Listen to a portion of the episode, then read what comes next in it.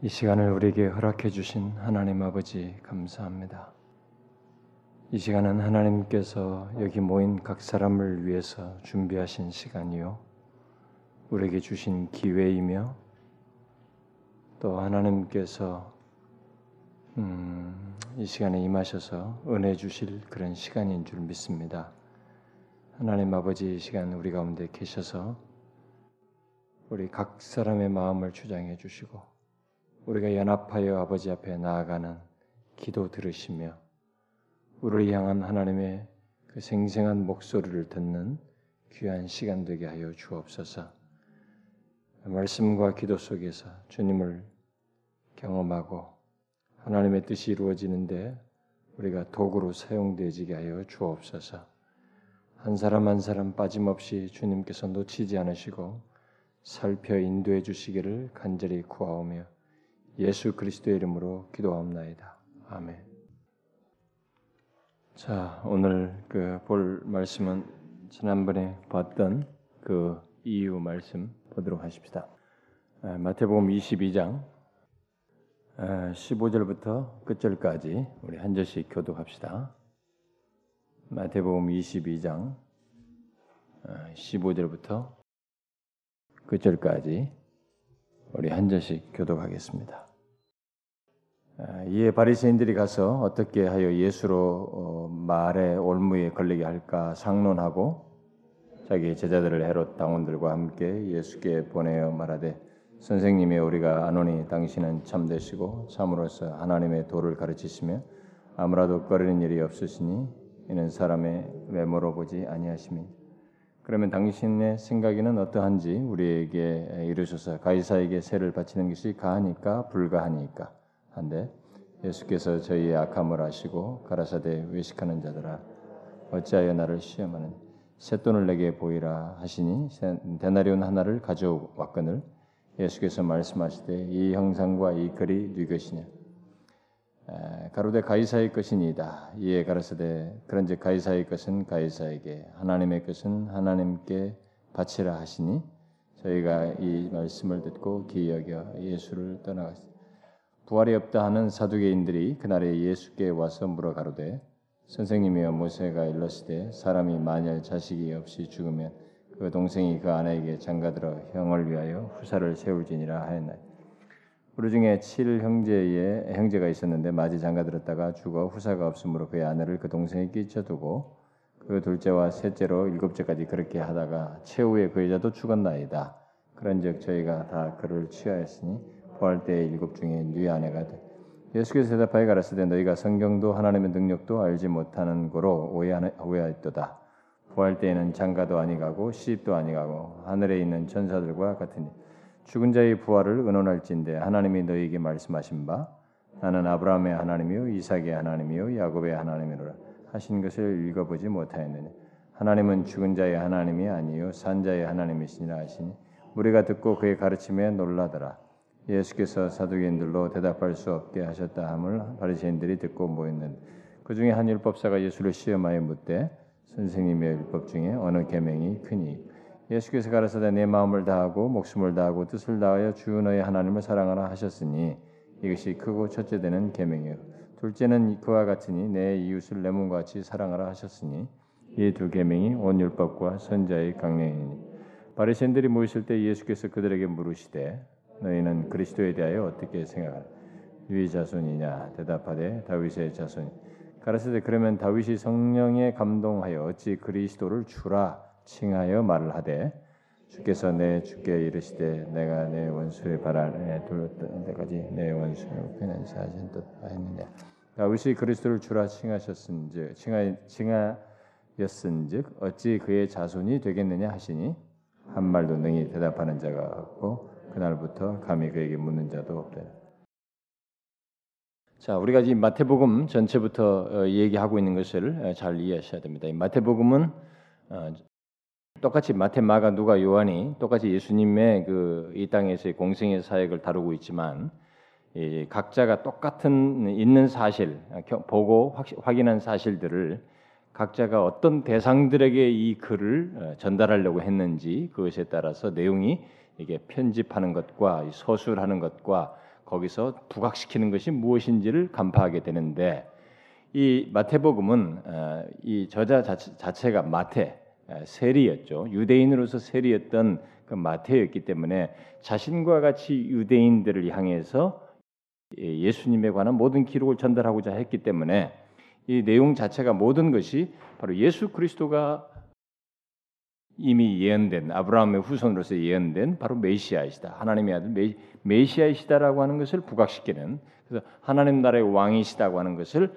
어, 분명히 그들에게 증거하고자 하는 내용 속에서 전, 전, 전개하고 있죠.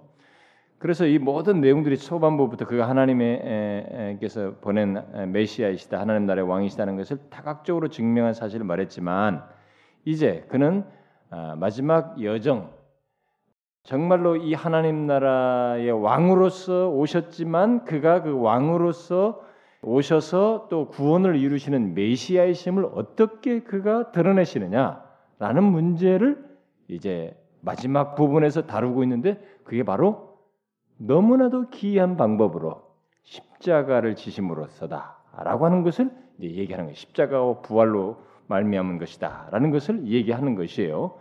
그래서 그의 마지막 그 십자가 여정 이제 죽으시기 위해서 그 동안에 이제 변방에서 이렇게 복음을 전해다가 예루살렘 성에 직접 들어와서 들었다 나갔다 아침에 와서 이렇게 있다가 가셨다가 베다니로 가셨다가 또 다시 와서 이렇게 복음을 전하고 어, 거기서 어, 여러 가지 일을 하시는 이런 내용 속에서 이제 마지막 금요일 날에 잡히셨다가 돌아가시는 이런 장면이 이제 이 뒷부분 나오는 거예요. 그래서 지금 이제 죽으시려고 하는 죽게 되는 마지막 일주일 여정을 지금 우리가 살피고 있습니다. 그래서 예루살렘 들어와서 있었던 일이죠. 처음에는 그 예루살렘을 향해서 나귀 새끼를 타고 뭐, 뭐 정말 그 왕 이시면 정말 말 타고 와야 되는데 그는 정말 예언된 대로 550년 전에 스가랴 예언대로 나귀 새끼를 타고 겸손하게 입성하셔서 이들이 예수를 아직까지 온전히 알지 못하고 메시아인 걸 바르게 이해하지 못하고 믿지 않는 가운데서도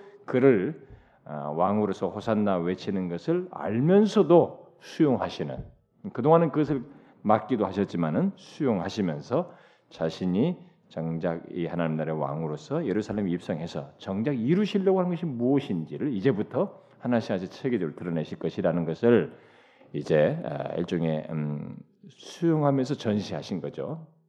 자 그런 가운데서 이제 또 뭐 하루 이틀 지난 날에 지금 여기 이제 여기 들어와서 자신을 대적하는 무리들 이 예루살렘은 바로 예수님을 반대하는 이 대적자들의 중심지로 이게 무르기 있죠 여기가 아, 바로 이제 그 무르익는 분위기 속에 지금 이 장면이 마지막 일주일 애정 속에서 어떤 일들이 벌어지고 있는지를 지금 우리가 지금 보고 있는 거예요.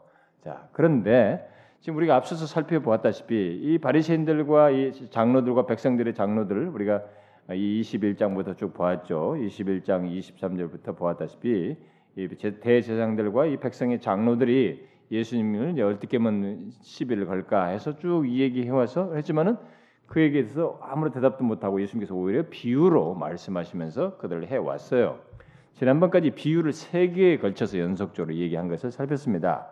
자, 이제 오늘부터 지금 나오는 15절 이하에서부터 지금 읽은 내용, 23장에도 계속되지만은 지금 여기 나오는 이 모든 내용들은 각계 각층의 종교 지도자들이 다 예수님과 대립을 하면서 어, 제기하는 질문들에 예수님께서 너무나 놀라울 정도로 거기에 대해서 대답을 하시고 그들의 이 대립, 이 대적에 대해서 너무나 적절하게 그러니까 정말로 예수님이 이들이 올간 맺려고 질문하는데도 거기 하나도 걸리지 않아요.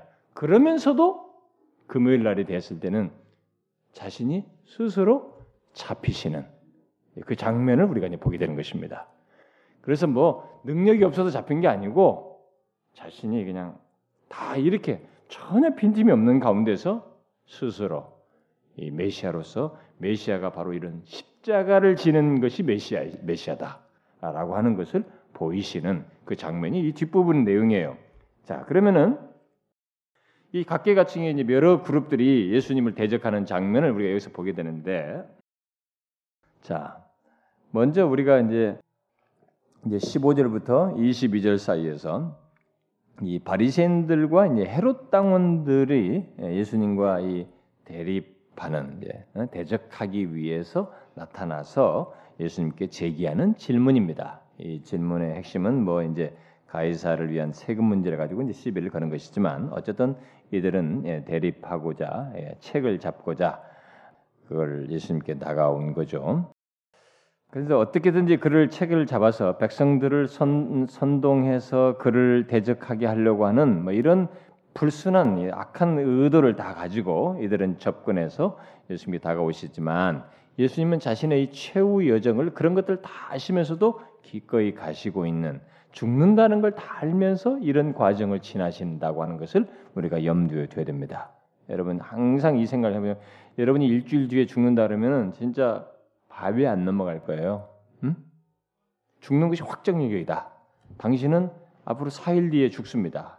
6일 뒤에 죽습니다. 그러면 여러분들이 밥이 안 넘어간다. 응? 잠도 안 올 거요? 막, 막, 정말 어떤 사람은 진짜 미친 척을 할 거예요. 여러분 옛날에 제가 누구 뭐 어떤 사형수 얘기 어떤 뭐 간증 걸 들은 걸 내가 얘기해 줬잖아요. 그 사형수들이 요즘은 사형이 많이 없어졌습니다만 사형수들이 그 죽, 죽는 죽을 때 그 마지막 목 딱 여기 잡 하기 전까지 거기까지 가는 길을 시간을 지연시킨다는 사실. 그건 단 몇 분이에요. 몇 분 사이에서도 그 30초 1분 지연하고 싶어서 가는 길에 신발을 벗고 가지고 다시 신발 벗은 거 찾으러 가는 신용을 낸다든가 뭐 이런 정도로 이 생존에 대한 이 죽는다는 것에 대한 죽는 것이 죽는 것을 안다는 것에 대해서 인간은 굉장히 힘들어해요. 근데 예수님은 지금 자신이 며칠 뒤에 죽는다는 걸 다 알면서 전혀 그걸 알면서 이런 일을 행하고 차분하게 죽음을 향해서 나아가는 중에 이런 대조 대적들을 담당하시고 있는 것입니다. 자, 그러면 여기 15절부터 22절에 등장하는 대상은 지금 바리새인과 헤롯 당원이라는 것인데 우리가 이 두 이 두 그룹을 좀 알 필요가 있습니다. 예수님 당시에는 여러 그룹들이 있었어요. 이게 종교 지도자들로 사회적인 지도 계층으로서 뭐 어, 바리새파, 사두개파, 뭐 헤롯 당원, 열심 당원 무슨 하여튼 서로 그러면서도 다 서로 각을 치고 있어요. 어? 어, 서로가 대적하면서 반대 세력들이고 막 이래 이래요. 뭐 금욕주의자, 하여튼 대표적으로 여섯 개 그룹이 있었는데 어쨌든 여기 바리새파와 바리새파가 이제 그 중에서 가장 종교적인 열심을 가지고 이제 순수파요. 외면상으로는 가장 순수한 그룹들이라고 이제 보여지는 그룹들이에요. 여러 가지 외면상으로. 근데 이 근데 일단 중요한 건 뭐냐면 이 두 그룹은 서로가 대, 대조되는 그룹이라는 것입니다. 그걸 우리가 알아야 돼요. 서로 대적자예요.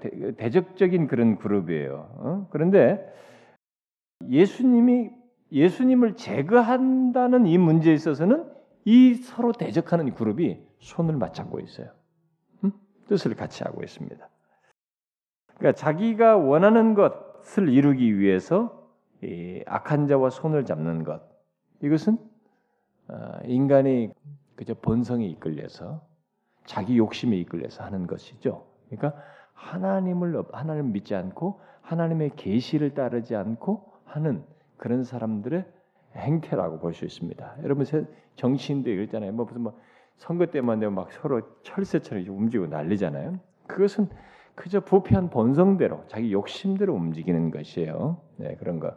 근데 이제 가끔 문제는 뭐냐면 우리들이 인간의 본성이 그렇게 이끌려 가지고 자신들의 편리를 따라서 이렇게 평상시는 별로 이렇게 친하지 않아서 근데 어떤 자기가 지금 원하는 거, 예? 좀 이게 악한 것이고 별로 나쁜 것이지만은 저 사람을 내가 지금 싫어하는데 이 사람도 자기가 좋지 않은 사람도 이 사람도 싫어한단 말이에요. 그러니까 이런 때는 뜻을 같이 하려고 하는 이렇게 본성이 이끌리는 태도를 취하는 경우가 있어요. 사람들이 특별히 교회 안에도 그런 사람들이 있습니다. 가끔 보면은 어? 평상시에 자기들끼리 서로 사이가 안 좋아요. 이렇게 뭐 그렇게 대화도 깊지도 않고 그렇게 했던 사람이야. 근데 이제 어 누구를 싫어하고 은근히 그게 경쟁적인 관계를 갖거나 이게 대립하는 데 있어서는 뜻이 맞으니까 찰싹 붙어버린 거예요. 물방울 붙듯이. 음? 그런 경우가 있어요. 여러분 굉장히 조심하셔야 됩니다. 그것은 100% 악한 본성이 이끌리는 것이요. 사단에 의해서 조종되는 것이에요. 그것은 거룩하신 성령에 의한 뜻이 아닙니다. 그리고 하나님의 계시와 말씀을 따른 것이 아닙니다. 어쨌든 교회 는 그런 일이 있어요. 그렇게 되면 둘 다 다 상하는 것입니다. 다 그런 문제로 해서 어, 영적으로 어, 여러 가지 그 결과로 인해서 손상되는 일이 있고 사단의 도구로 쓰여서 교회를 손상시키는 그런 일들이 있어요. 저는 지금까지도 그런 일이 많이 봤어요. 어, 정말 가끔 이제 무슨 우리 제, 제, 문제가 아니었고 제가 부목사를 했을 때 그런 경험을 했던 것이 봤던 것이기도 해요. 우리 담임 목사님을 이렇게 뭐 이렇게 좋아하지 않는 어떤 사람이 있었는데, 어? 아, 그 어떤 사람도 어쨌든 섭한 일이 있었어요. 근데 서로 안 좋은 사이인데 어느새 가까워져 있어요. 이렇게. 그래가지고 둘이 막 그, 그 담임 목사님 이렇게 뭐 이렇게 하는 데는 뜻을 같이 해서 열심을 내는. 그래서 내가 참 어떻게 저럴 수가 있냐 이 교회 다니면서 예수 믿으면서 어? 참 안타깝다. 그것도 뭐 중직자라고 하면서 막 이런 생각이 제가 그런 것을 한두 번 본 게 아니에요 교회에서. 음? 우리가 이런 거 조심해야 됩니다. 그러니까 여기서도 그게 뭐냐? 이들은 지금 하나님을 중심에 두고 있지 않아요. 계시를 따르지 않은 사람입니다. 그리고 서로가 반드시 이 뜻을 맞지 않아요. 바리새인들은 이 로마 제국과 어, 유대인들의 이 생활 방식을 로마 제국이 깨뜨리는 것에 대해서 굉장히 못마땅해 하는 사람입니다. 그래서 아주 순수 받으려요 그런 면에서요. 어, 국가적인 이런 종교적인 차원에서. 근데 반면에 이 헤롯 당원들은 헤롯 왕의 통치를 적극 지지해요. 그러면 헤롯 왕은 로마가 이 세운 중이에요. 로마 안에서 로마에 순종하면서 있는 일종의 왕이란 말이에요. 근데 이 헤롯 왕의 통치를 적극 지지하면서 로마의 통치 아래서 이 시대의 사조를 따라서 변절된 일종의 혼합주의자들이에요. 이게 좀 이게 타협주의자들입니다. 근데 이 순수파와 타협주의자가 예수를 잡아서 어떻게든 넘어뜨리려고 하는 데는 뜻을 같이 하고 있는 장면을 보고 있어요. 이제 그 그것이 더 중요하다는 거예요. 그렇게 그동안에 국가적인 문제요, 뭐든지 민족적인 차원에서 서로가 이해가 안 되고 서로가 뜻이 맞지 않았음에도 불구하고 이 예수를 잡는 데는 이게 더 우선적이다. 그것보다도 어? 국가적인 민족적인 문제보다 이게 더 우선적이다라고 생각을 하고 뜻을 같이 하는 장면이에요. 그래서 이제 그들이 처음에 예, 예수님을 칭찬하는 말로 하잖아요. 여기서 보면 뭐 응? 말이 막 그 일종의 아부 떠는 얘기를 하지 않습니까? 음, 뭐 선생님이요, 우리가 아는 당신은 참되시고 참으로 하나님이 어쩌고 저쩌고 막 이면 이게 뭡니까 이거? 이 아첨하는 거죠. 음. 여러분 이 아첨의 혀가 이렇게 무섭습니다. 말이 이게 이것이 진심이었으면 좋았겠어요. 근데 뒤에 가면 주님께서 이 악함을 아시고 그래. 악한 거예요. 여러분 아첨이 얼마나 악한지 아시죠? 응? 이 악한 동기를 가지고 있는 사랑, 악한 동기를 가지고 있는 평화, 악한 동기를 가지고 있는 이런 뭐 아첨 이런 것들 제가 다시 말하지만 그것은 그리스도인들에게 해당되지 않아요. 우리들에게 있어서는 안 됩니다. 성경에 보면 아첨을 얼마나 싫다하는지 모릅니다. 여러분 자문서나 이런 거 보면은 아첨에 대해서 굉장히 싫답니다. 여러분 크리스천들은 아첨하지 말아야 돼요. 응? 물론 아첨하지 않고 왜냐하면 하나님이 계시니 모든 것을 아시는 하나님이 계시기 때문에 아첨하지 말까. 어? 지금 여기 보면은 예수님을 실장 칭찬한 말로 말을 열어놓고는 응? 예수님에 대해서 이제 미끼를 놓고 뭔가 덫을 놓아서 딱 잡으려고 하는 거예요. 그래서 예수님 그걸 다 아시고 이게 너희들이 위선한다 이거죠. 외식한다. 이런 위선적인 행동이에요. 근데 중요한 것은 이들이 이걸 가지고 이제 질문합니다. 그렇게 해놓고 나서 17절에 보니까 당신의 생각은 어떤지 우리에게 이르십시오. 가이사에게 세를 바치는 것이 가합니까? 불가합니까? 이렇게 물었어요. 이 사람들은 자신들이 막 아주 탁월한 질문을 만들었다고 생각하고 던진 거예요. 왜냐면 가합니까? 아닙니까? 그러니까 대답이 두 개밖에 없는 거예요. 어, 이 질문 안에서 답을 했겠지 하고 이 두 개에서 꼼짝 못해. 근데 두 개 다 함정이 다 있는 거 아니겠어요? 만약 예를 들어서 가다 그러면은 로마 통치를 반대하는 로마 통치를 이렇게 지금 가뜩이나 못마땅해 하는 백성들에게 미움을 받을 것이 분명하단 말이에요. 근데 만약에 불가하다 그러면은 로마인들이 이제 이게 뭐예요? 로마 로마 제국의 통치에 반역한다. 그리고 이 헤롯 당원들까지 같이 보냈으니 헤롯 당원들이 당연히 못마땅해 할 거란 말이에요. 싫어할 거라고요. 이게 딱 두 개 중에 어디도 빠지지 못하게 다 이제 결함이 돼. 흠이 올무가 놓여 있는 질문을 딱 던졌어요. 근데 예수님은 그들의 의도를 다 아시고 어, 거기 18절 하반절에 어제의 나를 시험하느냐 이렇게 얘기를 하셨습니다. 자 그러시면서도 이 계기를 통해서 주님은 어떤 은혜로운 계시를 우리에게 주십니다. 이런 계기를 통해서 악한 의도가 있지만 거기서도 선한 결과를 창출해 내셔서 오고 오는 우리들에게 하나님의 좋은 뜻을 이렇게 바른 어떤 계시를 은혜로운 계시를 여기서 말씀해 주심으로써 남겨 주셔요. 음? 이것은 이제 제자들도 알아야 되고 그 오고는 모든 크리스천들이 우리 그리스도인들이 알아야 할 그런 내용입니다. 그 뭐겠어요? 시, 이 시험에 대해서 어, 그래서 예수님께서 이제 여기에 대, 처하는 방법을 보면 자 셋돈을 내게 보이라 셋돈을 내게 보이라 예? 세금 납부용 동전입니다. 예? 이들이 세금을 납부할 때는 정해진 동전으로 했는데 그게 이제 로마에 낼 때는 로마 것을 어, 해야 됐던 거죠. 그래서 이제 로마의 그 화폐를 가져오라고 한 것입니다. 그 데나리온, 데나리온 화폐를 가져오라고 했어요. 그리고 거기에 뉘 형상이 있느냐 거기에 음? 이 형상과 이 글이 누구냐 예, 예 형상만 얘기했죠 가이사 네, 글씨는 번역하면 신 아우구스투스 티베리우스 가이사 이렇게 된 것입니다. 어? 그러니까 아, 아우구스투스 티베리우스 가이사 아, 티베리우스 가이사 아우구스투스 아마 이렇게 글씨가 써 있었을 거예요. 로마 화폐가. 그러니까 누구냐 이거 그러니까 가이사 글씨고 가이사 형상이 얼굴에 다 박혀 있는 거죠. 옛날 보면 그런 형상이 대충 있잖아요, 여러분. 정교한 화폐의 그 동그랗게 오늘처럼 정교하게 안 있어도 조금 이렇게 약간 좀 뭐, 뭐가 좀 나 있어도 그런 것들이 다 형상과 그런 것들은 가지고 있었습니다. 누구냐 이게 말했어요. 자, 이것은 이 형상을 그들이 가이사의 형상이 새겨진 동전을 사용한다는 것은 바로 로마의 통치를 인정하고 있다는 것이고 어? 그 아래서 인정하지 않을 수 없다는 것인데 너희들이 그것을 인정하고 있는 것이므로 가이사에게 세금을 바치는 책임이 너희에게 있다 이렇게 말을 한 것이에요.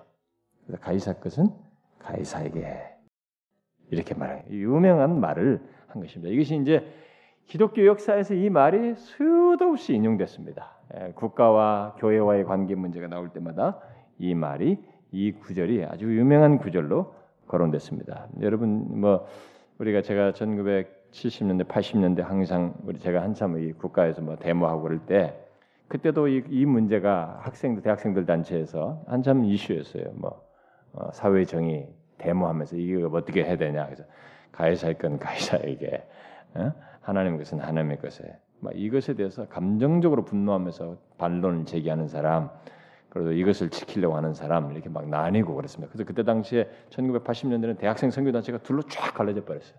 이것 때문에.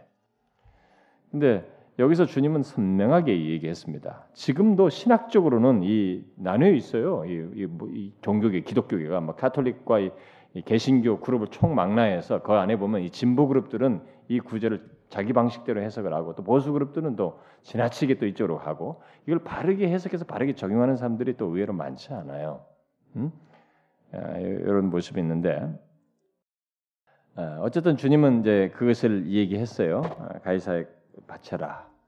자, 그러면 여기서 이제 우리가 질문이 생기게 됩니다. 이 가이사에게 세금을 바치는 것과 이스라엘 백성들이 지금 하나님을 섬기는 것 이것을 어떻게 우리가 균형을 그들이 가져야 될까? 우리에게 이제 적용적으로 말하자면은 우리는 이 세상 권세와 관계를 어떻게 생각해야 하는가? 오늘 이 세상 권세와 자 우리가 하나님을 믿고 주님의 주권적인 통치를 인정하는 한 인정하게 될 때 우리는 이 땅 위에서의 일상적인 삶의 관계를 어떻게 유지하며 나아가는지 문제에 대해서 바로 이 원리를 따라서 적용해야 됩니다. 주님이 여기서 참 명쾌한 대답을 해주는 거예요. 다시 말해서 우리가 이 세상 권세와의 관계를 어떻게 생각해야 할 때 우리가 혁명적인 태도를 취해서는 안 된다는 거예요. 혁명적인 태도를 취해서는 안 된다는 거예요. 이 세상 정권과 관련해서 우리가 혁명가가 되기보다는 역사를 인도하시는 하나님의 주권을 인정하며 동시에 하나님께서 우리에게 허락하신 국가와 정부를 인정해야 한다는 것입니다. 그래서 그래서 로마서에 보면은 정부를 위해서 통치자를 위해서 기도하라고 그랬어요. 그때 당시에 로마의 통치자는 악한 사람이에요. 이 기독교인들을 막 그런 사람이라고요. 그런데 그들을 위해서 통 기도하라는 거예요. 통치자들과. 그 정말 말이 안 된다. 근데 그런 나라가 결국 313년에 여러분 기독교로 확 바뀔 줄 누가 알았겠어요? 기도로 뿌린 씨앗이에요, 여러분. 그 당대 사람들이야 혜택을 못 누렸지만. 그래서 우리가 지금 김정일 뭐 김일성 김정일 우리가 김정일이가 죽을 때 야 끝났다 이제 막 이랬잖아요. 근데 딱 delay 되는 거 보세요. 아니에요, 여러분. 여기는 하나님의 주권이 있습니다. 세상 역사. 여러분 이 바, 바벨론 제국, 음? 메데 파사 다 제국마다 하나님께서 다 정했어요. 근데 각 나라마다 기독교적이지 않아요. 다 유대인들 가지고 갖고 놀았다고요. 이스라엘 백성. 근데 하나님의 도구였어요.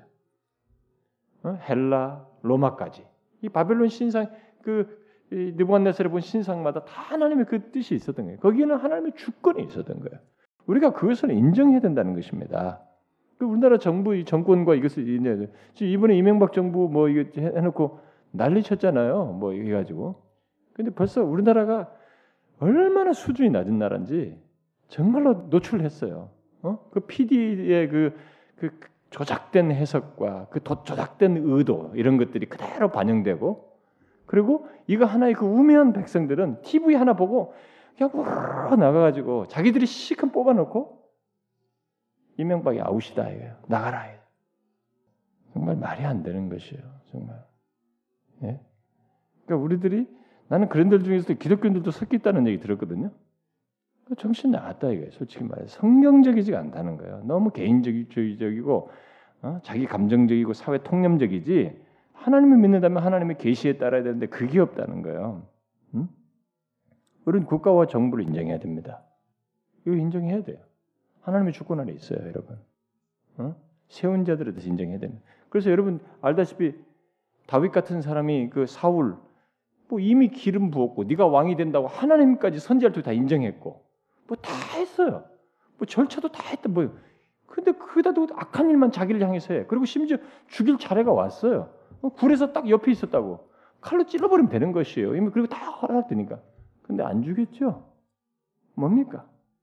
끝까지 하나님의 주권을 인정한 거예요. 우리는 이걸 알아야 돼요.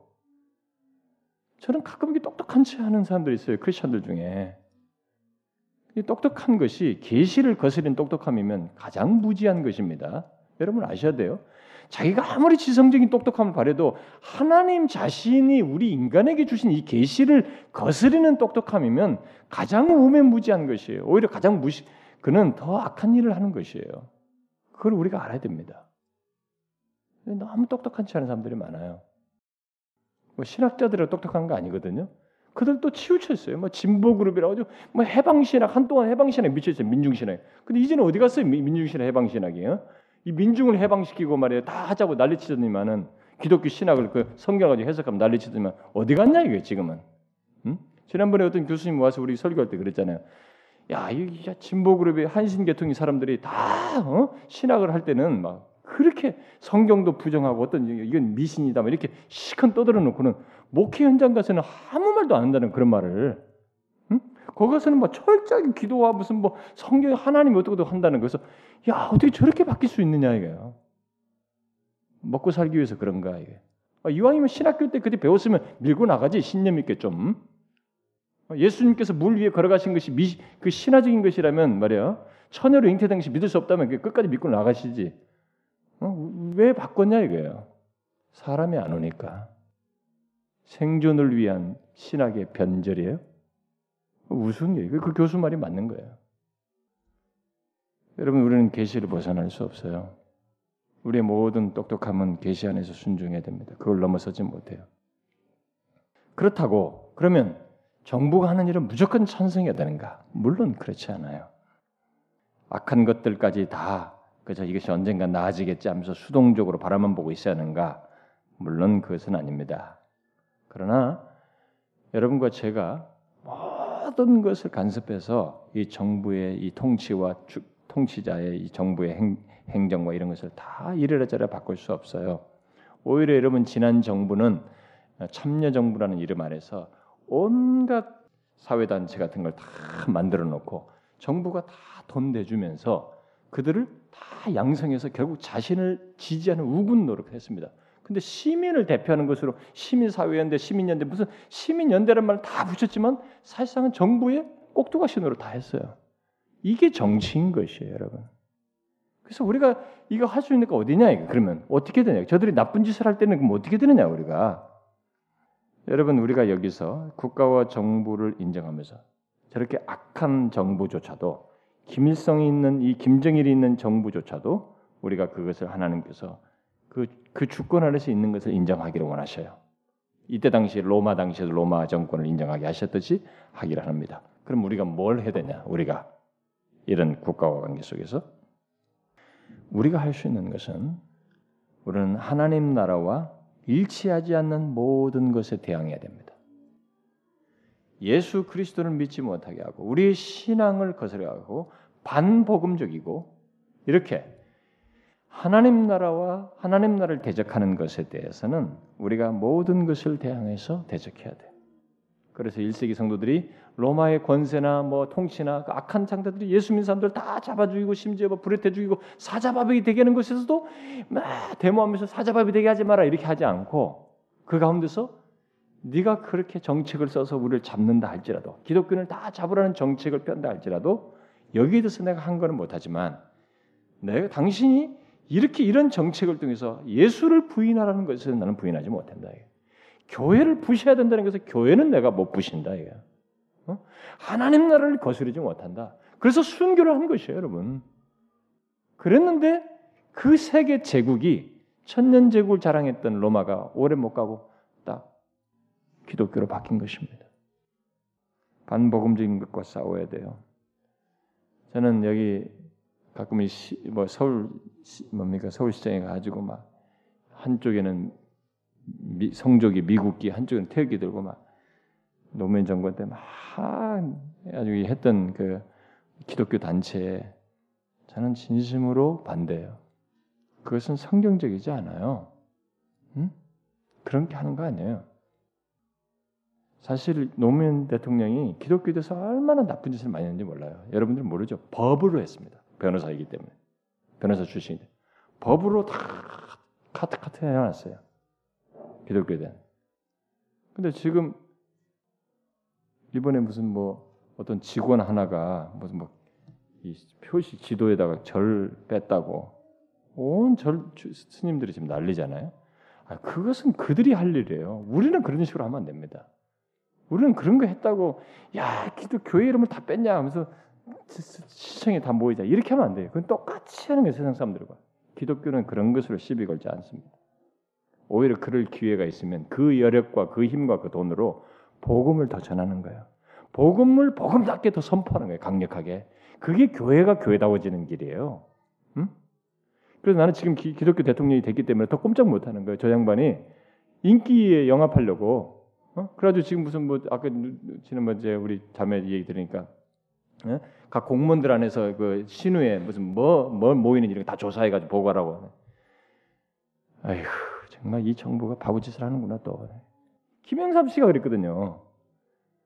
자기가 기독교인이라는 그걸 또 열등의식으로 받아들이는 거예요. 열등적으로. 그래가지고 저들의 저들에게 인기를 모으려고 불교도들이나 이들이 주장하면 그러니까 숫자는 뭐 너무 교회가 많고 막 불교 스님들은 군승들은 적은데 군목들은 너무 많다. 아니 그것은 신도수가 많기 때문에 교회가 많은 건데 그래서 아 좋다 그러면 줄이겠다. 숫자를 저쪽으로 많이 주고 때는 거예요. 그러니까 나중에 어떤 현상이 되면 스님들이 할 일이 없는 거예요. 왜냐하면 신도수도 많지도 않은데 군승은 많이 줬고 여기는 교회 수는 많은데 군목은 확 줄여놨고 그러니까 군목 한 사람이 이전에 교회를 여러 군데 세워놨는데 혼자서 여러 개를 띄어야만 하는 현상이 생긴 거예요. 그걸 법으로 누가 사용했느냐? 김영삼 정부가 다한 거거든요. 그래서 나는 대통령이 이 기독교 대통령이 안 되는 게 좋겠다 이게 솔직히 말해서 예? 더 해악스럽다는 거예요 두, 두 사람 다. 아니 자기가서도 신념을 가지고 기독교적인 마인드가 있으면 가이사는 가이사에게 하나님과 하나님께서 선명히 지키면서 하면 되는 거지 뭐 사람 눈치 보냐는 거예요. 아주 나쁜 사람들이에요. 더 못하게 해요 지금. 어? 더 눈치 보고. 그리고 이번에 이, 이, 이 양반이 속한 교단이 통합 측이에요. 미안하지만은 이걸 굳이 구분해서 좀 미안하지만은 아니 그러면 그동안에 장례 노무현 정부 때 통합 측 목사들이 얼마나 머리 깎고 삭발하면서 시청에서 데모했어요. 근데 왜 이때는 또 조용하냐는 거예요. 어? 당신들의 이율배반적이지 않느냐는. 아예 성경대로 가셔야 됩니다. 우리는 정부를 인정해야 돼요. 이명박 정부가 틀리고 좀 잘못하고 여기서 자기 나름대로 머리 쓰면서 열심히 하는 가운데서 실수가 나오고 이런 거예요. 이 권세와 이것들 김일정 김일성 정부도 하나님께서 받아주는데 하고 우리가 지금 신경 써야 될 것은 교회가 신경 써야 될 것은 요나가 할 일을 하는 것이에요. 요나는 그 배 타고 갈 일이 아니거든 다시스로. 니니의 성으로 가야 돼. 거기서 복음을 외쳐야 되는 거예요. 회개하라. 이 나라의 운명이 하나님께 달려 있다라는 것을 한 번이라도 더 강력하게 선포하는 것이 교회에 하는 것이에요. 그게 크리스천들이 할 일이에요, 여러분. 목숨 걸고 할 일. 다른 건 다 양보해도 이건 내 양보 못 한다. 이거 복음에 대해서는 반복음적인 것은 난 양보 못 해. 내 직장 그만두고 말이야. 아예 정말 순교를 할 망정. 이게 더 오히려 여기 가이사에는 가이사에 하나님 하는 것 여기에 해당하는 것이에요, 여러분. 제가 막 이렇게 갑자기 흥분하는 것은 그동안 쌓인 게 많아서 그래요. 왜 기독교도 이렇게 삐딱하게 가고 모두가 이게 성경대로 안 가냐는 거예요. 그러니까 이 기독교가 욕이란 욕은 다 먹는다 지금. 할 말이 없어요. 욕을 하면 더 뭐도. 우리가 다 잘못하고 있다고. 그 기독교 대통령이 잘못하고 있고 어? 유인촌 씨도 크리스천이라며요. 어? 문화부 장관이 왜 자기가 또 난리쳐서 조사하라고 시키고 난리야. 어? 그 장관 유지해 먹으려고 그런 거예요? 하나님을 더 두려워해야죠. 주님은 가이사의 것은 가이사에게 바치라고 말씀하시면서 한 가지를 거기에 덧붙입니다. 하나님께 속한 권위의 영역에 대해서도 똑같이 그리해야 된다. 이들은 가이사 문제를 딱 꺼냈는데 주님은 거기서 한 마디를 탁 덧붙였어요. 하나님의 하나님께 속한 권위의 영역에 대해서도 똑같다. 하나님의 것은 하나님께 바치라. 왜냐하면 사람은 모두 하나님의 권위에도 예속되어 있거든요. 그분의 통치 아래 있는 거예요. 눈에 보이는 이 정부의 통치도 받지만 그분의 통치 아래, 그분의 권위 아래 우리가 있는 것입니다. 그러니 사람은 정치적인 의무도 갖지만은 영적인 의무도 함께 갖는다는 거예요. 그래서 하나님께 바칠 것은 하나님께 바쳐라. 예? 두 가지 다 해라는 거예요. 예, 어떤 사람은 하나님께 바치는 데서는 아주 인색한 사람 돼서 그건 하나님의 권위를 인정하지 않고 하나님을 몰라서 하는 소리. 그걸 예수님께서 얘기하세요. 모두가 기 여겨서 예수님을 떠나갑니다. 자, 그 다음에 이제 그 23절부터 33절에는 또 다른 대상들이 나오죠. 이 사두개인들의 예수님을 향한 어떤 또 대립적인 태도를 보게 됩니다. 이들이 그러면서 어떤 질문을 또한 제기를 하죠. 바로 죽은 자의 부활 문제를 가지고 질문합니다. 아, 사두개인들은 네, 그때 당시로 보면은 에, 자유주의자라고 생각하면 됩니다. 종교적 자유주의다, 자유주의자라고 생각하면 됩니다. 그러니까 예수님과 그의 사역을 불신하는 또 다른 한 그룹이에요. 이들은 특히 천사와 그 육체의 부활을 믿지 않고 이성적으로 납득될 만한 것만을 이렇게 수용하는 종교적인 자유주의자입니다. 이 기독교 안에도 기독교 자유주의자가 있습니다. 그들은 이성적으로 수용되는 것만 믿겠다는 거. 아까 제가 뭐한 한신 그룹을 얘기했는데 그게 이제 독일 신학이에요. 그들이 뭐 이성적으로 수용 안 되는 걸 안 믿게. 기독교가 다르다는 게 뭔데요? 하나님의 이성을 초월한 영역이 하나님으로부터 있다는 것이고 드러난 건데 그것이 이성으로 수용이 안 되면 못 믿겠다는 것이에요. 그런 식이에요. 이들도 하나님을 믿는다고 하면서 이런 식이거든요. 그러니까 오늘날도 똑같이 사두개파가 있는 것이에요. 결국은. 예? 오늘날도 교회 다니면서 이성적으로 수용 안 되는 걸 안 믿어요. 자기가 뭐 대단한 것처럼 생각해요. 그래봐야 한 줌 뇌예요, 여러분. 이게 조그마한 뇌예요. 그리고 이게 몇십 년 있다가 사라지는 존재예요, 여러분. 이, 이 이성적 능력으로 무슨 하나님의 세계를 다 이해할 수 있단 말이에요. 그래서 이성적으로 수용이 안 된다. 이 부활 같은 것은 어? 육체 부활이 천사 같은 것은 그래서 이걸 안 믿어요. 응? 불신앙했던 거죠. 그래서 그들은 이 죽은 자의 부활의 불가능성을 불가능함을 주장하기 위해서 모세 율법을 근거로 해서 한 가지 이야기를 만들어서 예수님께 질문을 한 것이 바로 그 24절부터 28절 내용입니다. 응?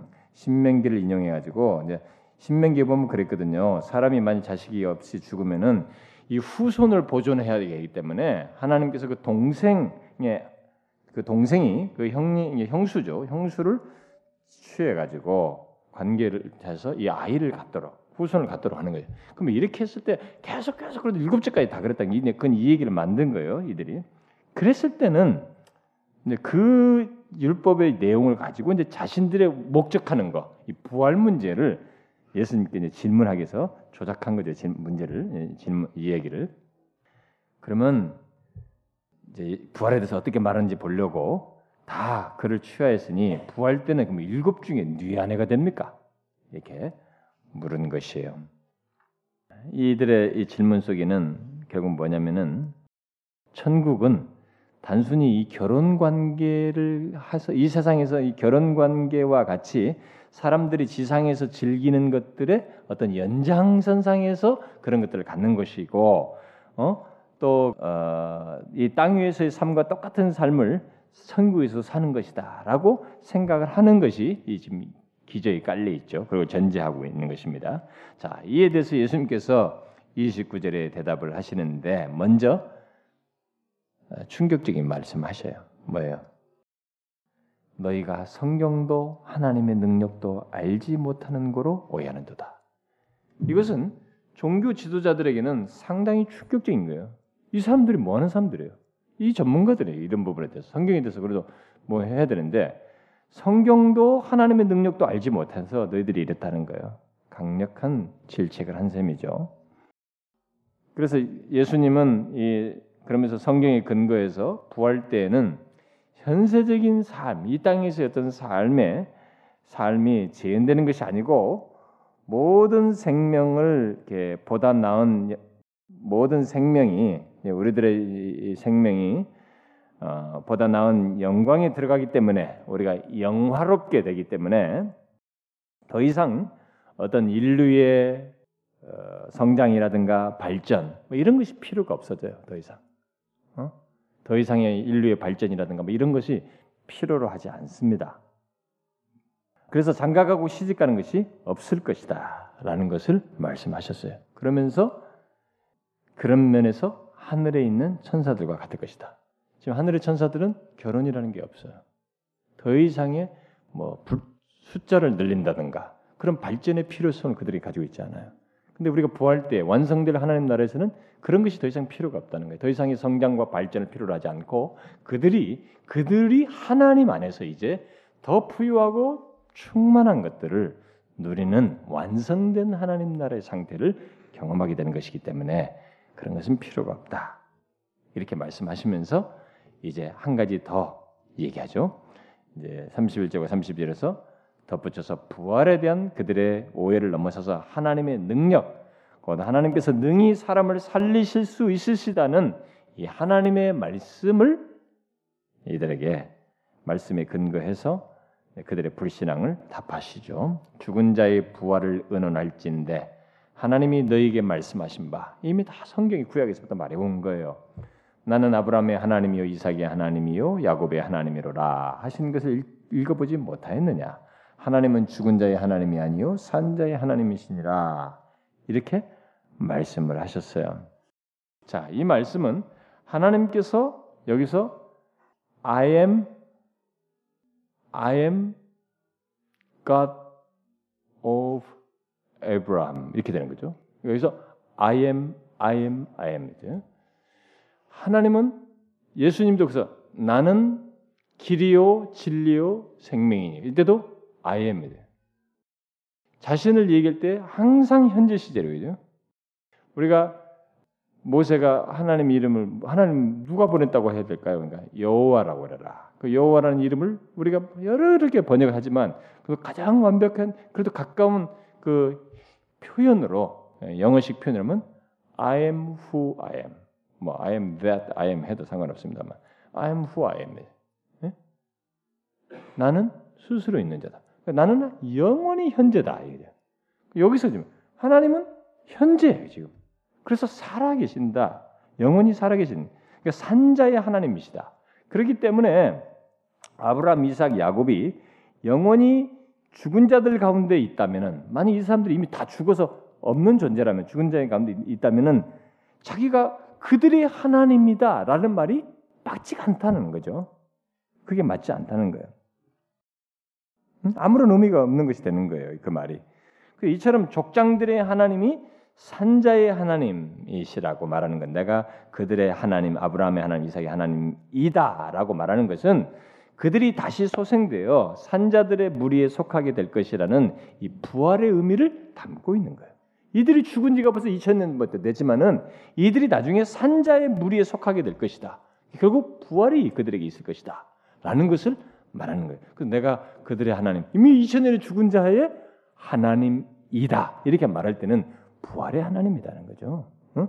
그들을 부활시킬 수 있는 그런 하나님, 그런 능력의 하나님이다. 사람들을 살리실 수 있는, 부활케 하실 수 있는 하나님이다라는 뜻인 것입니다. 그게 너희들이 성경에서 구약에서 내가 아브라함이나 이삭이나 야곱의 하나님이란 말이 이사에도 나오고 많이 나오잖아요. 너 그거 안 읽어봤냐? 어? 종교 지도자라면서 성경도 안 읽어봤어? 이렇게 된 거예요. 그리고 사두개인들은 생명을 소생시키시는 이 하나님의 능력을 알지 못했던 것입니다. 그런데 오늘날도 제가 앞에서 말했듯이 사두개인들처럼 이성적인 수용 안에서만 예수를 믿는 사람들 그리고 실제로 자신들이 부활할 거라는 것에 대해서 그렇게 생각을 안 해요. 그렇게 믿지 않는 그런 사람들이 있어요. 음? 하여튼 오늘날 이 사두개파 같은 사람들이 많이 있어요. 이성적인데 그러나 실제는 믿음이 없는 그들도 혼나고 있는 거죠. 자, 그다음에 이제 34절부터 그 40절까지 그다음 내용에서는 바리새인들이 등장하죠. 어, 바리새인들이 등장합니다. 자, 이 바리새인들의 예수님을 향한 이제 향해서 나온 여기도 시험하여 35절에 보니까 시험하여라고 했으니까 이것도 예수님한테 뭔가 대립적인 태도를 취하고 있는 것입니다. 이 중에 어, 사두개인들로 대답할 수 없겠다 하니까 이 바리새인과 사두개도 서로 대립지거든요. 어, 서로 대립되고 있어요. 그러니까 이때 한편으로 고소하면서도 예? 이번 한번 가는 거야 한번 물어보자. 예? 그래서 그 중에 한 율법사가 예수님을 시험해서 물은 것입니다. 음? 그게 이제 뭐예요? 선생님이요 율법 중에 어느 계명이 크니까 가장 큽니까 이 말이겠죠. 네, 마가복음에는 이 그들 어느 계명이 첫째입니까? 이렇게로 설명 해 놨어요. 어느 계명이 큽니까? 어느 계명이 첫째예요. 우리 계명들이 많단 말이에요. 백성들은 이들은 뭐 지금 안식일 뭐 여러 가지 계명들을 많이 가지고 있었어요. 그러니까 그런 거 가지고 서로 옥신각신했거든요. 어, 자기들끼리 이 계명이 최 우선이야, 저 계명이 우선이야, 막 그러고 있었어요. 그러니까 이제 특별히 이들은 계명을 지켜서 구원을 얻는다는 생각을 가지고 있었기 때문에 이들은 율법주의자들은 그렇단 말이에요. 그러다 보니까 이들에게서는 이, 이 질문이 상당히 중요한 질문이에요. 그러니까 아마 이 율법사는 더욱 더 이런 질문에 대해서 답을 얻고 싶었던 것이에요. 그러면서 시험하면서도 정말 한번 듣고 싶었던 것이에요. 그래서 뒤에 보면은 이제 긍정적인 답을 듣는 이유가 바로 그거예요. 진짜 이 아마 뒤에 태도를 보면 좀 긍정적인 모습이 여기 여기는 안 나오지만 마가복음에 보면 나옵니다. 자, 그랬을 때 그 질문에 대해서 어, 그 질문 어, 결국 이 계명을 지킴으로써 영생을 얻으려고 생각했던 율법사의 질문에 대해서 예수님께서 대답을 하시죠. 그 37절부터 가라사대 내 마음을 다하고 목숨을 다하고 뜻을 다하여 주 너의 하나님을 사랑하라. 이것이 크고 첫째 되는 계명이요. 둘째는 그와 같으니 내 이웃을 내 몸과 같이 사랑하라 하셨으니 이 두 계명이 온 율법과 선지자의 그러니까 구약의 전체 요약이다. 이렇게 말씀을 명쾌하게 하셨습니다. 자, 그런데 여기서 이 두 첫째는 둘째는 이렇게 말한 이 두 가지가 바로 사실상 구약의 전체 선지자와 율법의 요약이다라고 말씀하시면서도 이게 더 줄이고 줄이면 십계명의 요약이에요. 여러분 모세에게 하나님께서 십계명에서 두 돌판에 새겨줬죠. 이 한 돌판은 뭐였습니까? 1계명부터 4계명이에요. 하나님에 관한 계명입니다. 그리고 두 번째 이 돌판이 뭐냐면 5계명부터 10계명이에요. 이웃에 대한 다른 나외 나와 다른 사람과의 관계에 대한 것입니다. 바로 그것에 대해서 하나님에 대해서 이걸 전체로 일개물 사김을 요약하면 마음을 다하고 목숨을 다주 하나님을 사랑하게 되면 우상도 섬기지 않고 뭐 형상도 만들지 않고 안식일도 지키고 뭐 주의 이름을 망령되 하지 않고 다 해당하는 거야. 이것도 되면 이웃임 나 외에 다른 사람은 다내 몸처럼 사랑하게 된 부모든 이웃이든 뭐든 하면은 그렇게 할 것이에요. 그 그것을 요약한 것입니다. 그걸 둘 다를 십계명을 결국 요약해 준 거라고 볼 수 있는 것입니다. 자, 자, 이 말씀에 대한 이 율법사의 이제 반응이 이제 여기는 안 나와 있어요. 이 마가복음에 나와 있기 때문에 좀 여참에 같이 보는 게 좋겠습니다. 여러분, 아, 마가복음 12장을 음, 펴보는 게 좋겠어요. 마가복음 12장 32절 봅시다. 32절부터 34절이 저쪽에 없는 내용이 첨가됐어요. 마태는 이게 필요로 없었어요. 좀 크게 중요하지 않았어요. 지금 왜냐면 예수님이 메시아 되신 말하는 것이니까. 근데 마가는 요걸 필요가 있어서 여기를 덧붙인 것입니다. 자, 그 내용이 있었던 거죠, 실제로. 32절 34절 읽어 봐요. 시작. 서구안이 가로되 선생님이여 올소이다. 하나님은 한 분이시요 그 외에 다른 이가 없다 하신 말씀이 참이니다. 또 마음을 다하고 지혜를 다하고 힘을 다하여 하나님을 사랑하는 것과 또 이웃을 제물같이 사랑하는 것이 전체로 드리는 모든 번제물과 기타 제물보다 나으니이다. 예수께서 그 지혜 있게 대답함을 보시고 이르시되 네가 하나님의 나라에 멀지 않도다 하시니 그 후에 감히 묻는 자가 없도다. 저쪽에서는 율법사라고 그러는데 그 율법사가 구체적으로 서기관이었던 것을 여기서 보게 되죠. 그런데 이 사람이 예수님의 얘기를 다 듣고 긍정 결국 시험하러서 왔는데 예수님이 다 대답을 듣고 자기도 지금 이게 자기들 사이 굉장히 논쟁거리란 말이에요. 너무 명쾌한 대답을 들은 것이에요. 그러니까 맞습니다, 선생님. 하나님은 한 분이시고 그 없다 했습니다. 그러면서 이 얘기를 덧붙이면서 33절 끝부분에서 자신들에게 그 문제거리가 되는 것을 약간 딱 엮어서 솔직하게 인정을 한 것이에요. 뭐요? 뭐 하나님을 사랑하고 이웃을 제목을 사랑하는 것이 전체로 드리는 모든 번제물과 그러니까 자신들은 번제물 드리고 뭘 안식일 지고 뭘 지키고 막 이런 것에 굉장히 열한이 돼 있는데 번제물과 기타 제물보다 낫습니다. 이렇게 인정을 한 것이에요.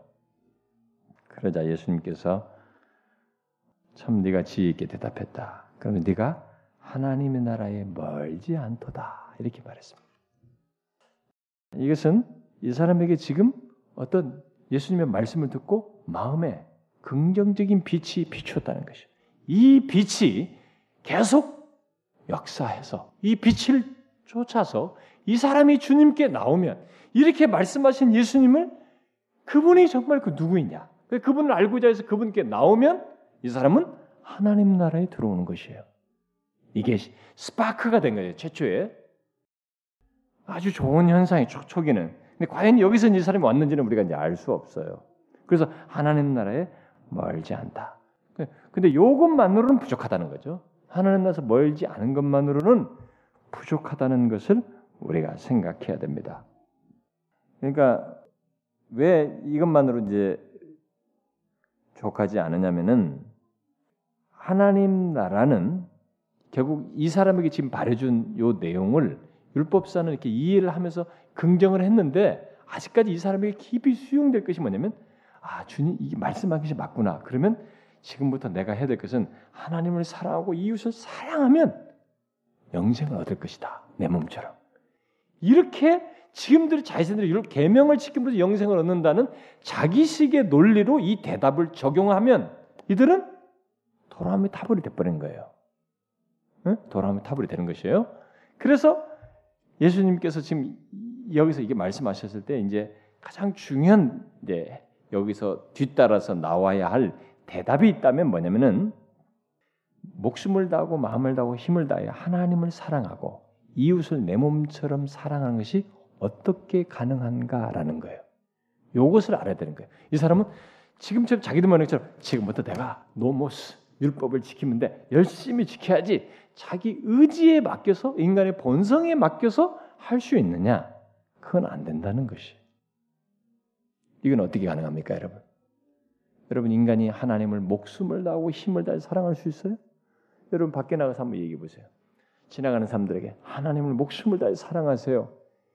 이 사람이 나를 놀리나 아무도 긍정하지 않습니다. 또 어떤 조, 종교적인 노력을 하는 사람들에게 막 하나님을 목숨을 다해서 사랑해 보세요.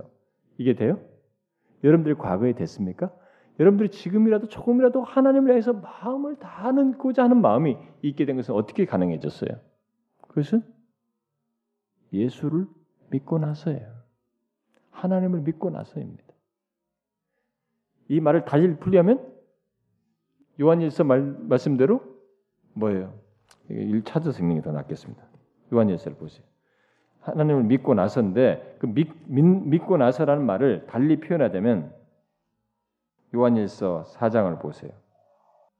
응? 19절 20절 한번 읽어봐요. 시작.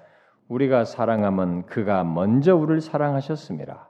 누구든지 하나님을 사랑하노라 하고 그 형제를 미워하면 이는 거짓말하는 자니 보는 바 그 형제를 사랑치 아니하는 자가 보지 못하는 바 하나님을 사랑할 수가 없느니라. 우리가 사랑이라는 것을 할 수 있게 된 것은 하나님과 형제를 진심으로 사랑 가능하게 되면 그가 먼저 우리를 사랑하셨기 때문에 그래요. 이게 있었기 때문에 그가 우리를 사랑하셔서 그 결국 그 은혜를 입어서 우리가 예수를 믿게 됐기 때문에 그런 것이에요. 그 예수를 믿지 않으면 이 사랑을 하나님의 사랑을 입어서 그 사랑을 소유하지 않으면 인간은 진실로 하나님을 사랑할 수 없어요. 이웃을 진짜 내 몸처럼 사랑한다는 것이 그것이 완전하지 않더라도 그것이 나에게 가능하게 되는 것 자체가 가능해지질 않아요. 바로 이제 그거예요. 그렇다면 결국 계명들 중에 어느 것이 크냐 또는 첫째냐에 대한 이 답변의 키가 뭐예요? 열쇠가 뭐예요? 예수를 믿는 것이에요. 그게 시작입니다. 그것이 없이는 그 계명을 지킬 수가 없다. 사랑을 가질 수가 없다라는 것입니다. 자, 그러면 이제 다시 마태복음으로 돌아갑시다. 자, 그러면 그 마지막 부분에 마태복음 그 40, 41절부터 이제 46절을 보게 되면 이제 바리새인들이 대답 뭐 앞선 사람들 다 대답 바리새인들 대답 못 했어요. 바리새인들이 더 이상 질문하지 못하자 이제 예수님께서 주도적으로 그들에게 질문을 하신 것입니다. 그들 그들 모인 자리에서 자 예수님의 질문은 이 메시아 곧 그리스도에 대한 거. 그리스도는 구약식으로 말하면 메사야 메시아예요. 메시아. 예, 헬란 말로 하면 크리스토스 이렇게 그리스도 이렇게 말하는 것이에요. 그러니까 그리스도에 대한 메시아에 대한 그들의 견해를 끌어내고자 이제 질문하신 것입니다. 그게 거기 나오죠. 너희는 그리스도에 대해서 어떻게 생각하느냐? 네 자손이냐? 이렇게 질문한 거예요. 이들이 다윗의 자손이죠. 이 정도 성경에 대해서는 이들 아주 지식이 밝았어요. 막 어? 메시아가 다윗의 계보를 통해서 온다는 것은 그들이 익히 알고 있었기 때문에 그렇게 쉽게 말할 수 있었습니다. 아, 그러자 예수님께서 이제 거기에 대해서 응답을 하시죠. 더 덧붙입니다. 가라사대 그러면 다윗이 성령에 감동하여 어찌 그리스도를 주라 칭하여 가로되 주께서 내 주에게 이르시되 내가 내 원수를 내 발 아래 둘 때까지 내 어, 우편에 앉았으라 하셨도다 했느냐 시편 110편을 인용한 것입니다. 다윗이 그리스도를 주라 칭하였은지 어찌 그 자손이 되겠느냐 이렇게 질문을 하셨어요. 바리새인들은 자신들이 시편의 글들을 읽었지만 이런 식의 질문을 해 이런 식으로 퀘스천을 가져본 적이 없었어요. 너무 특별한 질문을 한 거예요, 사실은요. 이들에게 이건 너무 익숙한 얘기거든요, 이게. 그게 뭡니까? 왜 그리스도가 그리스도를 이 앞선 저 사람이 자기 뒤 후손으로 오를 그 후손으로 올 뿐이에요. 자신의 육신의 계보를 통해서 오실 분인데 그분을 왜 주라 해요? 주라는 것은 아도나이라는 말이에요. 이 히브리 말로 아도나이인데 이게 뭐냐면 여호와 하나님을 부를 때 이게 달리 부르고 싶었던 거예요. 어떻게 너무 그게 경외스러운 이름이어서 대신해서 불렀던 것이 아도나이예요. 주라는 거예요. 그러니까 하나님을 지칭해서 쓰는 이름인 것입니다. 음? 그래서 이제 아예 어떤 번역 같은 것은 주라고 쓴 것은 아예 여호와로 딱 다 써버렸어요. 그렇게 어?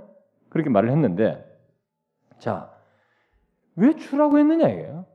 예수를 어? 왜 하나님이라고 했느냐. 어? 자기, 자기는 육신인데 자기 왜 오늘 후손을 내게? 응? 근데 이들은 이런 걸 생각해 보지 못했어요. 그래서 주님은 여기서 이 놀라운 계시는 이 다윗을 통해서 지금 준 다윗이 말한 이 놀라운 계시는 바로 놀라운 기적을 말하고 있다는 것을 상기시켜 주고 있는 것입니다. 어떤 놀라운 기적이에요? 곧 다윗의 주가 되시는 음? 다윗에게 있어서 그 주 하나님이에요. 주가 되시는 분이 자신의 후손을 통해서 육신을 육신을 입고 오시는 분이 바로 자신의 그 주가 되시는 분이신데 그분이 육신을 입고 오신다는 거예요. 그 하나님의 영원하신 아들께서 자신의 자손이 되신다는 사실. 이 놀라운 이 계시 다윗이 말한 이 계시는 사실 그 놀라운 하나님의 기적을 말하는 것이다. 여러분 생각해 보세요. 다윗은 인간이에요. 자신의 후손을 통해서 아도나이 하나님이 오신다는 거예요. 이런 기적이 어디 있습니까? 에? 이런 놀랍고 경이로운 기적이 어딨냐 이거예요. 야 너희들은 그러면 이걸 읽어봤어? 예. 이게 무슨 뜻이냐 이거예요. 이게 바로 메시아 아니냐. 그 말은 뭐예요? 그 이들이 가지고 있는 메시아에 대한 이 통념들 그리고 너무 인간적인 다윗의 후손으로 온다는 것까지는 알았지만은 인간적인 차원에서 그저 어떤 나라를 빨리 회복시키는 거, 뭐 이런 차원에서만 생각했는. 근데 이, 이런 놀라운 기적을 통해서 그 아도나이가 다윗의 후손으로 온다는 거 너희들이 생각해 보았느냐? 그게 뭘 말하느냐? 응? 어찌 그의 자손이 되겠느냐? 이렇게 질문을 한 것입니다. 바리새인들은 하나님께서 우리를 구원하시기 위해서 육신을 입고 강림하시는 기적적인 역사를 행하셨다는 것을 전혀 깨닫지 못하고 그런 일을 행하셨다는 것을 전혀 수용도 못하고 그저 자신들의 선행을 통해서만 하나님께 도달하라고 했기 때문에 사실 이런 주님의 지금 이 질문을 수용할 능력이 없었어요. 이것은 자신들이 지금 이 질문 자체를 수용할 능력이 이들에게 없었습니다. 예수님의 대답에 이들은 대답지 못하고 그들 스스로 지금 예수님께서 여기서 이 질문하고 대답 안, 해주, 안 해주시거든요. 아무 대답 안 하셔요. 그들이 스스로 숙고하도록 그냥 질문에 질문으로 남겨두십니다. 그런데 다윗의 자손의 이 신성, 그 주, 주로 인정 주로 오시는 그분이 바로 주라 육신을 입고 오신 분이 바로 주 아도나이다 하나님이다라는 것을 이 바리새인들은 인정할 준비가 되어 있지 않았어요. 인정할 수가 없었어요 지금 이들은. 그런데 그런데 여기서 한 말도 등이 대답지 못하고 어? 그날부터 감히 묻는 자가 없다고 그랬습니다. 자 그런데 제가 이제 마지막으로 결론적으로 여러분들 한 가지만 질문하고 마치겠습니다. 여기서 예수님께서 결국은 어, question 하나를 아주 중대한 question 하나를 남겼습니다. 그것은 너희들은 그리스도에 대해서 어떻게 생각하느냐? 응? 그리스도에 대해서 어떻게 생각하느냐라는 이 질문을 진중한 질문을 하신 것입니다. 그런데요, 저는 이 질문이 우리 시대에도 필요하다고 믿어요. 여기 보니까 우리가 앞선 22장부터 21장부터 어, 볼것 같으면 대제사장들과 장로들도 예수님의 질문에 꼼짝없이 대답 못했어요. 뭐 하지만 또 바리새인들과 헤롯 당원들도 똑같 아무 말 못했어요. 사두개파도 꼼짝 못했습니다. 아무 말도 그에게 대답 못했어요. 얼마나 탁월합니까 지금? 응? 그리고 여기 바리새인들도 아무 대답도 못했어요. 마지막으로 중요한 질문 하나를 남겼습니다. 물론 우리가 다음 시간에도 연결된 내용이에요. 그것도 봐야 되겠습니다만 여기서 대답지 못하는 이들에게 마지막에 한 가지는 그리스도에 대해서 어떻게 생각하느냐. 오늘날 우리들이 오늘날도 예, 교회 안에 있는 많은 사람들이 그리스 그리스도에 대해서 어떻게 생각하는지 이 질문 앞에 직면해야 돼요. 이 질문에 대한 명확한 답이 있기 전까지는 만족할 만한 대답이 있기 전까지는 멈추어서는 안 됩니다. 이걸 멈추면 그 사람은 하나님 나라의 백성이 아니에요. 하나님 나라의 백 하나님 나라에 속하지 않은 상태에 결국 있게 있고 말 것입니다. 이 대답을 소유한 자가 하나님 나라에 속한 자예요. 당신에게 그리스도는 어떤 분이냐? 여러분들은 예수 그리스도가 어떤 분인지 아십니까? 여러분은 제가 왜 그렇게 그리스도에 대해서 이렇게 많은 말을 하는지 아시겠어요? 왜 이렇게 제가 여러분들에게 복음을 물고 떨어진지 아시겠습니까?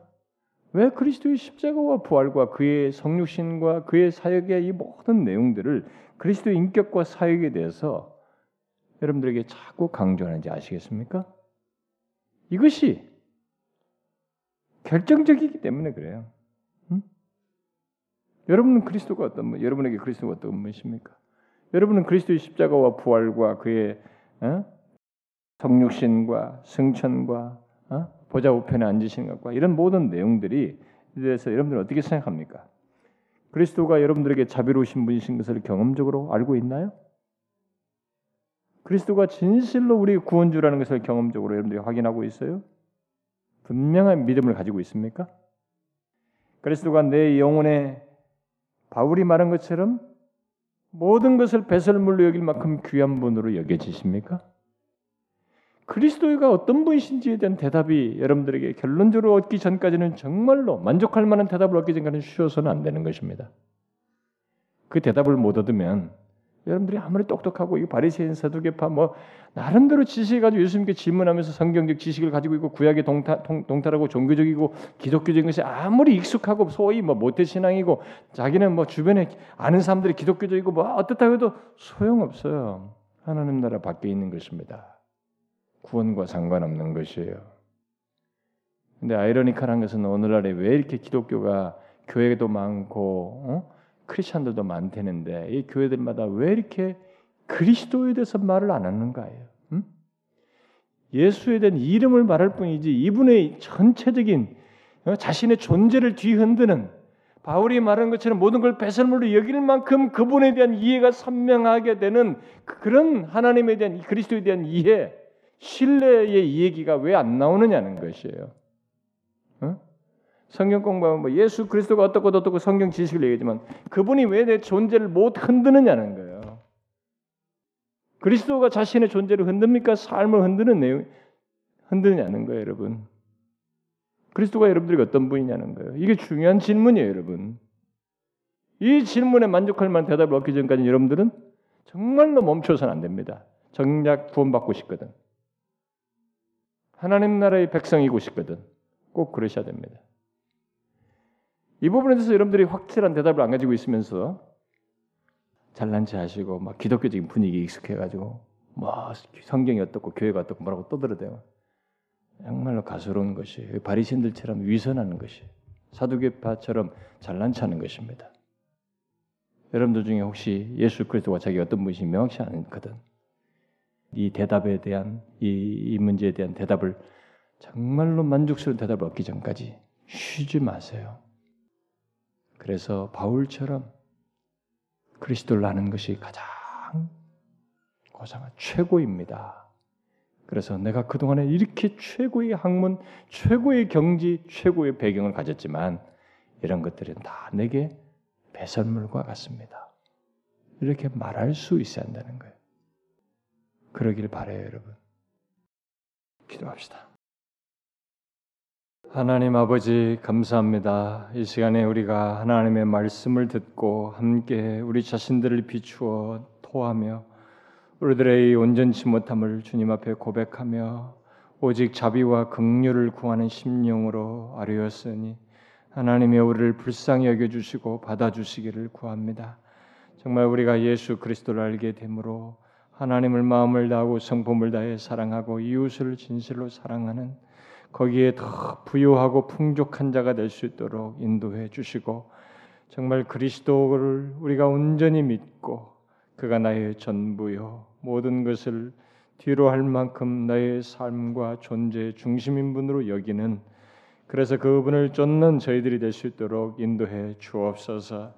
하나님의 이 시간 조국 교회와 이 나라 민족과 심지어 이북과 또 하나님의 교회와 우리 예배와 영혼들을 위해서 어, 모든 재반의 필요들 영적 각성 집회를 위해서 선교사님들을 위해서 각각 필요한 것들을 하나님 앞에 아뢰었는데 주님이여 우리들의 간구를 돌아보시고 그것이 필요한 그 시시때때로 적절하게 우리 가운데 응답하셔서 하나님이 우리의 기도를 들으시고 실제로 응답하시며 교통하시는 인격적인 분이신 것을 우리로 하여금 생생하게 경험하게 하여 주시옵소서. 그리고 여기 모인 사랑하는 영혼들 하나님 저들을 돌아보시옵소서. 저들에게 가정적으로 현실적으로 하나님의 영적으로 절박한 필요를 가지고 심지어 거듭남을 위해서 갈망하고 구하는 영혼도 있고 하나님의 경제적으로 현실적 어려운 문제를 가지고 또 자식과 남편을 문제를 가지고 하나님 앞에 아뢰는 영혼들도 있습니다. 이들의 이런 절박한 필요들을 돌아보시고 하나님께서 주님 자신의 그 주도적인 역사에 의해서 그들을 인도하여 주시고 하나님의 은혜를 맛보게 하시며 하나님께서 어떤 식으로든 다루시는 그 결과를 저들이 경험케 하여 주시옵소서. 이 시간 우리의 기도를 들어 응답하실 하나님을 믿사옵고 우리 주 예수 그리스도의 이름으로 기도하옵나이다. 아멘.